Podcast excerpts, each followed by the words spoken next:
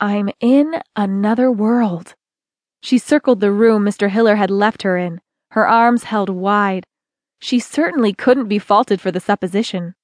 Adorned with Italian old master oil paintings, the walls had been painted a soft cream, which offset the nine feet tall ceilings which bore an artist's depiction of Piero del Francesca's The Flagellation. Whoever painted that was amazing, she whispered, unable to take her eyes off the work of art. Miss Baker. Hiller's voice had her jumping, and she spun around to see the man bowing low at the waist. May I present the Duke of Lehr? Had anyone ever said no to that question? Was it even a question? She swallowed a hysterical giggle. But the moment the Duke approached, all thoughts disappeared. Her head tipped back to accommodate the difference in their height, and she stared in open mouthed appreciation.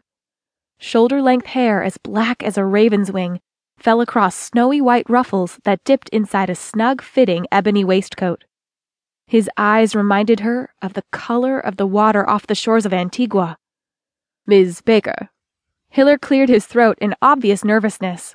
Maybe no one had ever stared at his employer for as long as she had. Refusing to be embarrassed, Abby summoned a smile while continuing to stare at the face carved with a sculptor's perfection. Beautiful. It was the only word that came to mind to describe the magnificence of the man facing her. It's a pleasure to meet you. Welcome to my home.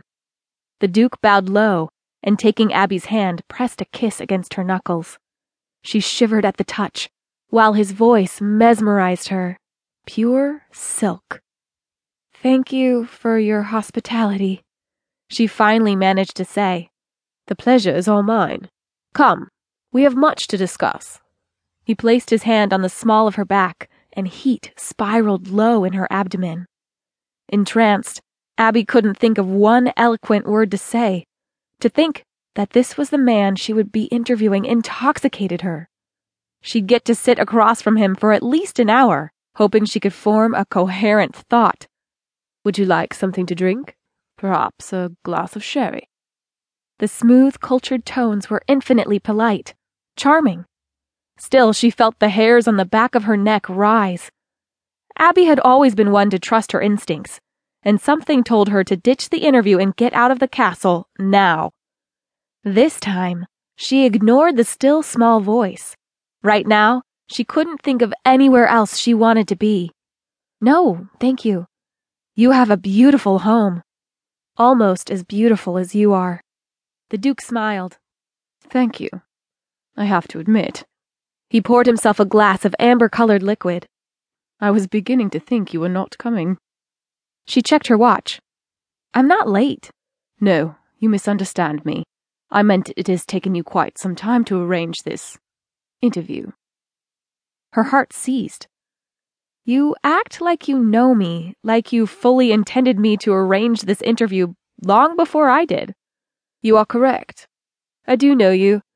You are a reporter, and you've come to Castle Lehr because you wish to write about my home, to explore its intricacies and to discover what lies within its walls. But much more than that, you've come to find what has been missing in your life. Abby stared at him, her eyes narrowing. He spoke with calm assurance that rattled her. I only came to capture the beauty of your home and to interview you. Nothing more.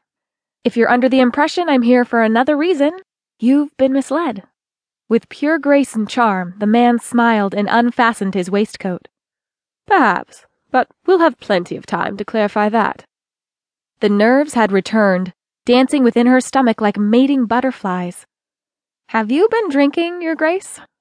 The smile remained firmly intact as he extended his hand toward a silk brocade settee. Please sit, and I will explain. He walked across the marble floor, removed his coat, and handed it to Mr. Hiller, who still stood like a sentry in the doorway of the great room. I'll stand, thank you. The Duke inclined his head. As you wish. He gave Hiller a dismissing look, then gave her his full attention. You are a successful writer, but this castle has haunted you for years. You dream about it at night, about the love you will find within its walls.